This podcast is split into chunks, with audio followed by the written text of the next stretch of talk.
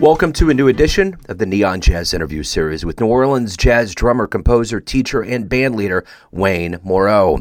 He opened up about his new twenty twenty-two C D, At the Water's Edge. Water informs life in and around New Orleans and has historically both embraced and struggled with water. And this album is very, very influenced by water. Wayne has over thirty years of experience performing and recording with top New Orleans artists in all genres of music. He has also performed with international artists and at festivals and music venues around the globe. We get into all of this and so much more. Enjoy this interview. I'm delighted that you guys reached out to me, and I love the music. I'm always so ready for, you know, just the plethora of jazz that exists out there. So thank you for reaching out. Oh, no problem. Thank you. Wade, before we get into your album and your life and music, we just went through a couple of years that was quite tumultuous. And I'm wondering how you survived COVID and how that time period changed you as a musician. Well, um, I mean, I survived it because I'm I'm very fortunate, and I have a, a teaching job at Loyola University here in the jazz department. So uh, that helped me financially to get through it. Plus, there was a lot of uh, live streaming opportunities and, and uh, you know, um, internet-type uh, benefit concerts from musicians and stuff in, in New Orleans to help us get through. So all of that helped quite a bit. Um, the other thing that, you know, really helped my sanity with just all the, the time of the downtime just sitting around is I took advantage of that to develop my home studio, which I had been wanting to do for years and just never had time between my teaching schedule and gigging and touring. I never had time to do it, and suddenly all this time in my lap. So I took advantage of that and got my home studio up and running, and you know, all, that took a while. So I spent a lot of my time doing that. Talk to me, and, and obviously being in the eye of, of possible hurricanes down there, you know, you just, it almost seems like New Orleans when it comes to like dealing with things that are adversity-ridden, like a pandemic. You all are, are always, you know, just kind of getting chiseled for that with all of the activity that goes on with, you know, natural disasters. Did you feel like that whenever this happened? Um, a little bit. You know, uh, we're we're definitely used to things going badly and having to deal with it. Um, you know, I mean, Hurricane Katrina, of course, was a huge thing. And, um, you know, after dealing with that and getting through it, you almost feel like you could get through anything. So, uh, I mean, yeah, it's it's kind of par for the course down here. We, we're used to dealing with those kinds of issues and life being disrupted for a while, and then you, you get yourself back together and, and, and you get going again. So, yeah, I mean, it's, you know, of, of all the places, you know, for something like that, you know, we're we're used to having to deal with big problems and get through it. So your latest album is definitely a uh, moniker for New Orleans, At the Water's Edge, and I'm curious about this album.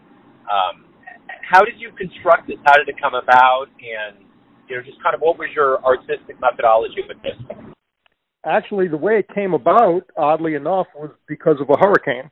Uh, like I said, I developed my home studio during the pandemic, and then uh, Hurricane Ida hit. Uh, I guess that was, what are we in, twenty twenty-two now? That was uh, September twenty twenty-one. And uh, a friend of mine in town who's a musician had a tree fall on his house and music studio. And so when I called him to see what I could do to help, he needed a place to store instruments. And so I offered my studio, and one of the things he brought to my studio was his acoustic piano. So I love the piano trio. That's one of my favorite formats to play in. And so when I found myself with an acoustic piano sitting here in my home studio, I figured I should take advantage of this opportunity. And that's when I started going back through material that I had been writing over the years, and, and I wrote some new things and found stuff that I thought would work well for the trio. And that's kind of what sparked the album, is just, you know, there was an opportunity to do an acoustic piano trio record in my own studio with all my original songs, and I just couldn't pass that up. Let's get back to the beginnings of your life. Talk to me a little bit about your childhood. Are you originally from New Orleans? Yes. Um, okay. Born here, grew up here. You know, I've been you know, the only time I didn't live here is I went to L S U for college in Baton Rouge, which is only, you know, an hour and twenty minutes down the road. So, yeah, I've been in New Orleans my whole life. And, um, you know, and part of, part of this culture, you know, the Mardi Gras and, and the music. And, you know, my parents used to listen to all of the old R and B music from the fifties and sixties in New Orleans, all the Fats Domino and Irma Thomas and, you know, the Dixie Cups and Clarence Frogman Henry and all that stuff. And, you know, so when I got to be a teenager, um, back then, you know, in the eighties, New Orleans was very lax about letting underage kids into bars. So I started going to clubs and listening to music at a very young age and being exposed more directly to the New Orleans music scene. And um, I think, you know, definitely all of that influenced the musical path that I took. And, you know, of course, being from New Orleans and being a drummer, you know, that's, that's a huge, deep culture of, of rhythm and feel and groove that we have here that you can't get anywhere else. So talk to me about early influences for you. You know, who were you listening to? Who was kind of leading you down a path to find your own voice? You know, I, I started out as, as most young kids do, you know, with the whole classic rock thing, because that's what all my friends were listening to. But, uh, but then I started getting into it. It's, I have a, kind of a an unusual path that I took. A lot of the New Orleans guys, you know, started with New Orleans music. I started with classic rock and then actually moved more into like Latin and Caribbean jazz. And then I kind of got back to my roots of New Orleans music and started getting into people like Walter Wolfman Washington and the Meters and Doctor John and, and some of the great jazz artists. We have a lot of really great jazz artists here in New Orleans, Astral Project and great jazz singers like George French and Philip Manuel and, and uh, you know, other great jazz instrumentalists like James Rivers. And so, you know, it was kind of in my in my late teens and, and getting into my early twenties where I kind of really started digging into my own culture after experiencing some other music. And, you know, the, the thing for me has always been the variety of music that exists here in New Orleans. We have a lot of diverse music here because, you know, you may have heard New Orleans is often referred to as the northernmost city of the Caribbean. So we have quite a diverse mix of musical cultures here. I mean, you can you can go out any given night and hear some Latin music or some straight-ahead jazz or funk or blues or New Orleans R and B. And so that's one of the things that I really think is a huge advantage about being from New Orleans as a musician is you're exposed to all of these different things and influenced by all of these different musical cultures. When you were growing up, when you were younger, what was the first live show you saw that really made you think, man, I'd love to do that someday? Hmm, that's a hard question to answer, but I would have to say it was Walter Wolfman Washington.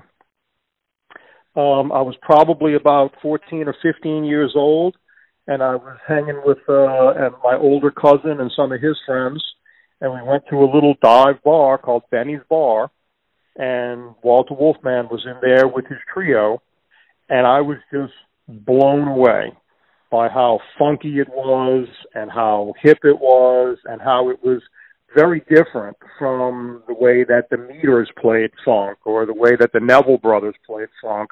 Walter's style was very different and unique uh, in comparison to those other New Orleans groups.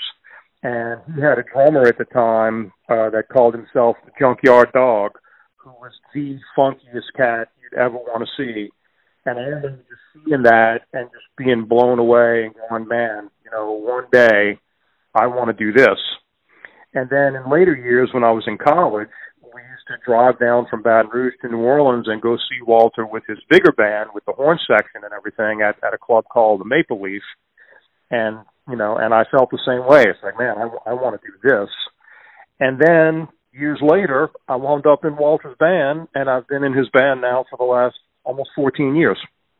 So how did your career start? How did all of this, your career trajectory, kind of take off?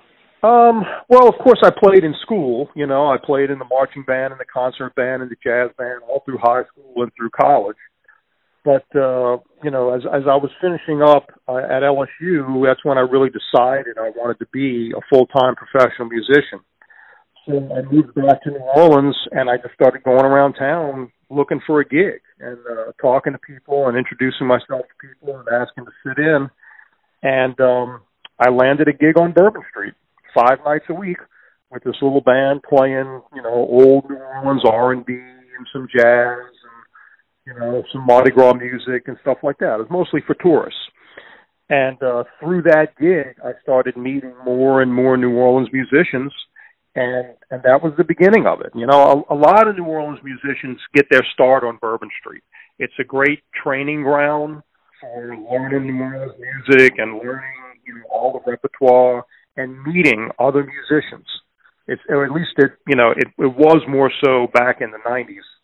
Now there's a lot more cover bands and stuff on Bourbon Street. Back then, it used to be a lot of the, the great local musicians would have a steady gig on Bourbon Street, and then they would do other things and tour and make records. And but that was their, their bread and butter, was going back to their Bourbon Street gig, and that's how they kept steady income coming in. So I met so many great local musicians while I was working down there for, I guess I did that gig for about a year and a half. And, um, you know, I met people like Lenny McDaniel and Mark Adams and, and other great drummers like uh, Alan Robinson. And then they started calling me to sub on their gigs. And you know how it is, it's word of mouth. So people start playing with you and hearing about you. And then their friend says, man, I need a drummer for this. And they say, oh, try, try this guy. So that was kind of how it all started. It's just going out in town and talking to people and getting that first gig to where people could see you play and hear you play and you could meet other musicians. The other important gig for me when I was first starting out was James Rivers. I, I loved going to see James Rivers play at a club called Tyler's when I was a kid. He had a great band, and he's it was he's a great jazz saxophone player. And so he was one of the guys that I specifically wanted to play with. So I started going to his gigs and talking to him and introducing myself to the guys in his band. And, you know, eventually it came around where he needed a drummer for something, and I got the call. Talk to me a little bit about what motivates you. Every day you wake up and you get to play the music you get to play. What is it that drives you? What is it that you look forward to the most? That's a hard question to answer, but for me, I think it's it's the creativity and the communication. It's, you know, I'm always trying to be as creative as possible and make some sort of musical statement when I play. I don't want to just, you know, go through the motions. I don't want to just play a groove and, you know, I want to interact and communicate musically with other musicians. And to me, that's what it's all about. And that, that's one of the reasons I love the trio so much, because in the trio setting, you can communicate more musically with the other musicians. There's less people on stage, and you can get that closer, more intimate musical connection with the other musicians. And that's what it's about for me, is that those moments when, you know, three or four people on stage just really connect musically and something magical happens. So that's, you know, that's really what motivates me. And also just to make new music. You know, uh, a lot of New Orleans culture, because the, the history of the music is so rich here, a lot of the musicians play, you know, I guess what you would call the classic repertoire, you know, play all the, the standard New Orleans songs that have been popular for decades now. And that's great, and we need to continue that culture. But on the other hand, I feel like new music needs to be made. You know, new compositions need to be written, because everything was new at one point. So if we just keep playing the music that we've already established, nothing new happens. So that's another motivation for me to write my own songs and make my own records, because I want to be part of moving New Orleans music forward as we go. And there's there's a bunch of guys in town who are doing that. Uh, some good friends of mine are writing new music and trying to take The, the essence of what makes New Orleans music great and then move that forward in their own way. And that's what I'm trying to do when I write music, is, is keep that tradition going and moving it into the future. So, you know, by this time where you're promoting an album, you're already moving on to the next project. Talk to me a little bit about what's next for you. I have two projects in mind that I would like to do next, and I don't know which one will happen first. Um, one of them is to go back to some older compositions that I wrote years ago that have now evolved into something else from their original ideas.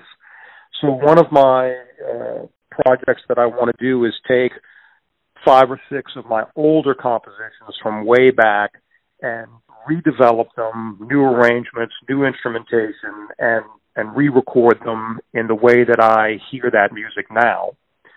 And then, of course, the other project that I have in mind is a whole nother record of all brand new instrumental music. So, and actually a couple of vocal tunes, too. I do have a couple of things with vocals that I've been had on the back burner for a while that I want to do. So that's kind of where I'm at, is trying to decide what's next. If I'm going to reach back into the older catalog and and redevelop some of this music to the way I hear it now, or if I'm going to move forward with new stuff that I've been writing. I have about half a dozen new compositions that I've written, and I'm working on some more.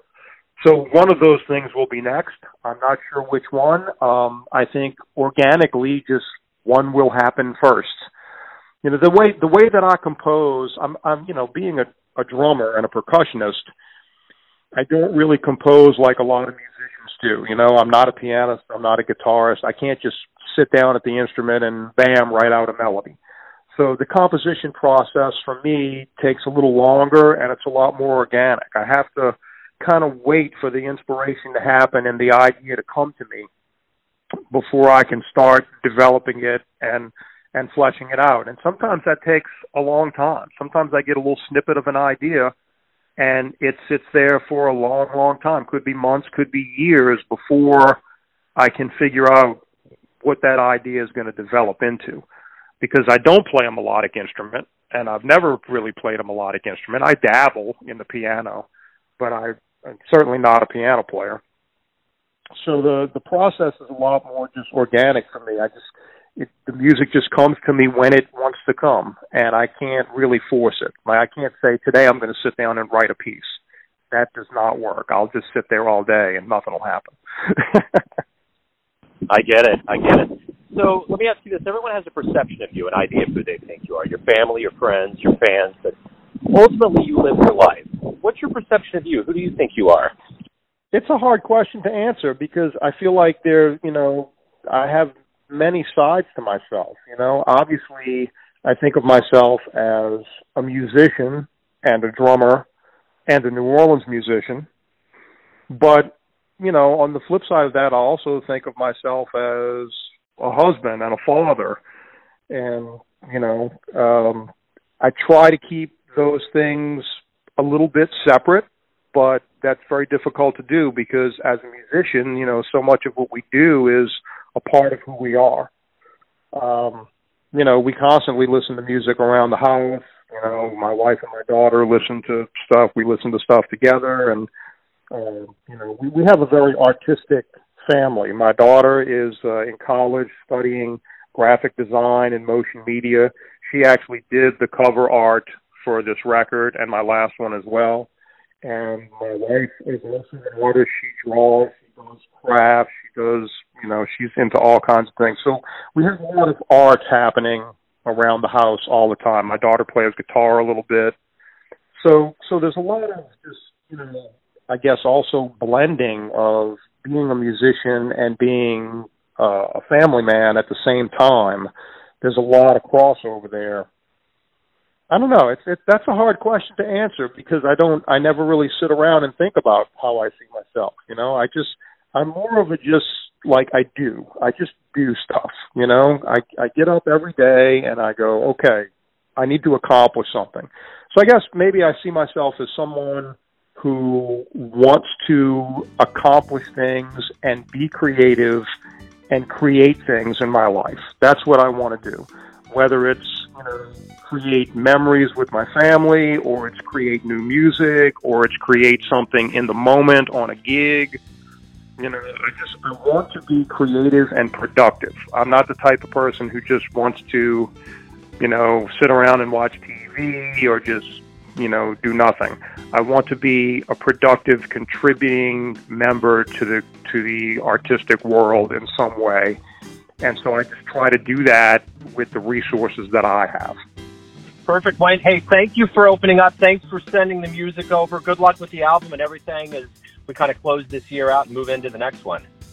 Yeah, man. Thank you. I'm going to thank you for your interest in it, and thanks for you know uh, wanting to interview me. I really appreciate it. Thanks for listening and tuning in to another Neon Jazz interview, where we give you a bit of insight into the finest players in New Orleans, Kansas City, and spots all over the world, giving fans all that jazz. Thanks to Wayne for his time, cool, and story. If you want to hear more interviews, go to Famous Interviews with Joe Dimino on the iTunes Store or Spotify. Visit Neon Jazz at YouTube dot com, and for everything Neon Jazz, go to the neon jazz dot blogspot dot com. Until next time. Enjoy the jazz, my friends.